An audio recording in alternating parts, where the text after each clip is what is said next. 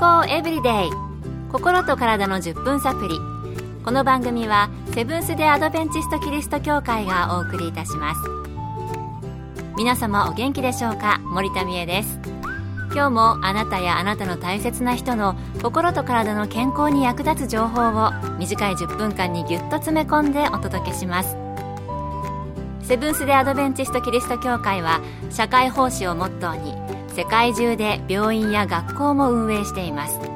日本でも東京神戸沖縄の3カ所の病院をはじめ福祉施設などの運営を通して皆様の健康と医療福祉の発展に携わってまいりました。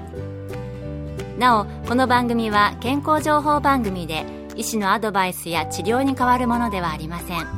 すでに投薬を受けている方また病院に通われている方はかかりつけの医師の指導のもとこの番組の情報も参考になさってください昔は地元にかかりつけの開業医がいて、生まれた時から大人になるまでずっと同じお医者さんにかかっていたなどということがあったのではないでしょうか。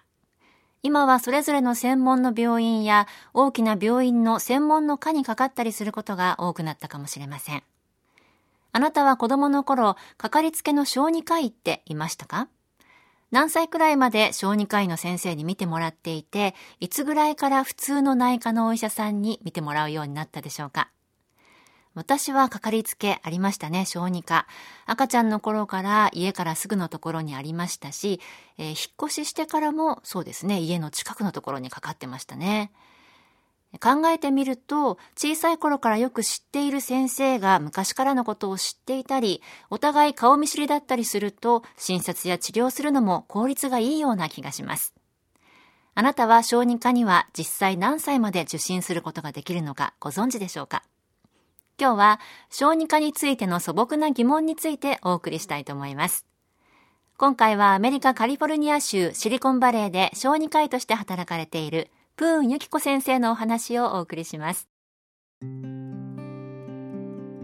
小児科に受診できる年齢は基本的には成人するまでです。ちなみにアメリカでは18歳までは小児科が担当します。ただし例外として先天性の障害などを持つお子さんは内科への移行をスムーズにするため成人として自立する20歳過ぎぐらいまでは診療を行うこともあります日本でも同じように先天性または慢性の疾患で受診している場合は起用歴やアレルギーをしっかり把握しているかかりつけの医師になるべく長く見てもらうのが理想的です。日本では一般的に15歳以降は内科を受診するように言われることが多いようです。その理由として15歳を過ぎると体格が大人となるため薬を大人と同じ量を処方できるからです。小児科医は体格に合わせて薬の量を調整したり先天性の病気や子供が特にかかりやすい病気を専門的に学んでいます。内科医は大人のかかる生活習慣病や慢性疾患を専門的に学んでいます。そのため特に子ども特有の病気がない場合は内科に切り替えることをお勧めします。アメリカでは基本18歳までということですね。日本では15歳くらいから内科に切り替えることが多いということでした。大人の体格になると薬の量もなりやすい病気の種類も変わってくるので内科医に見てもらうことをお勧めするみたいですね。健康エブリデイ。心と体の10分サプリ。この番組はセブンス・デ・アドベンチスト・キリスト教会がお送りしています。今日は小児科についての素朴な疑問をアメリカのカリフォルニア州シリコンバレーで小児科医として働かれているプーンユキコ先生のお話からお届けしています。次に、風邪が流行ったりして子供が病気になった場合、親も同じ病気にかかっているというケースありますよね。こんな場合、親が子供を連れて小児科を受診するとき、親もついでに見てもらっても良いのでしょうか引き続き、プーン先生のお話です。担当医の行為で見てもらえることはあるかもしれませんが、基本的に大人が小児科医に診察を受けるのは避けた方がいいでしょう。ついでとは言っても、診察には時間、労力、薬などが必要になります他の子供のためのリソースが不足することを避けるためにもなるべくついでの診察は控えましょうそれでも親子ともに病気なのに元気のない子供を連れて別の病院に通院するのは大変ですよね。親が倒れていては子供の面倒も見られません。例えば子供と同じインフルエンザの症状などで大人も一緒に見てもらいたい場合は前もって可能かどうか確認してみてください。そのクリニックの方針やその日の状況によると思います。でも症状が違う場合例えば子供は風邪大人は高血圧などで診察を受けることは避けましょう。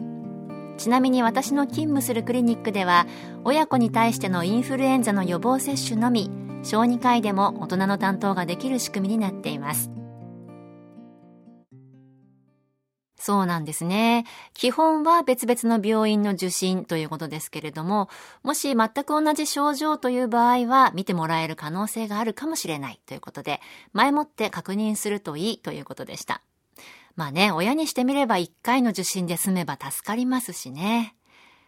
それでは最後に、良いかかりつけの小児科の探し方についてお聞きしました。子供の緊急時にすぐ行ける小児科。つまり家から近いのが一番の条件だと思います。病気の子供を不便なところや遠くの小児科医に連れて行くのはとても大変です。もちろん何でも相談できて分かりやすく説明してくれる小児科。また相性というのもあると思います。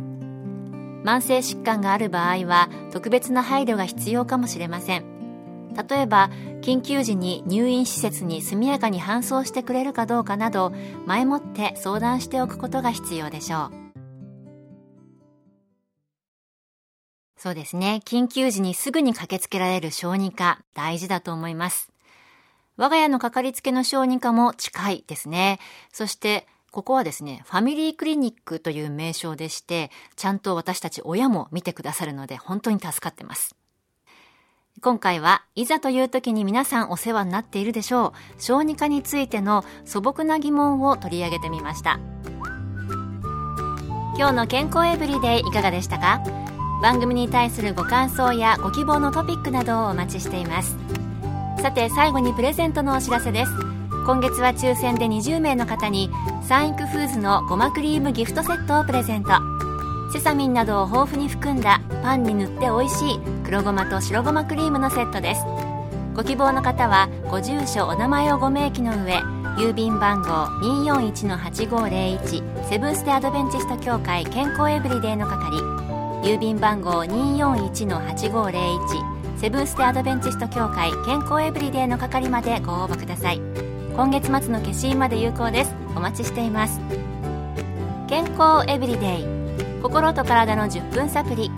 この番組はセブンス・デ・アドベンチスト・キリスト教会がお送りいたしました。明日もあなたとお会いできることを楽しみにしています。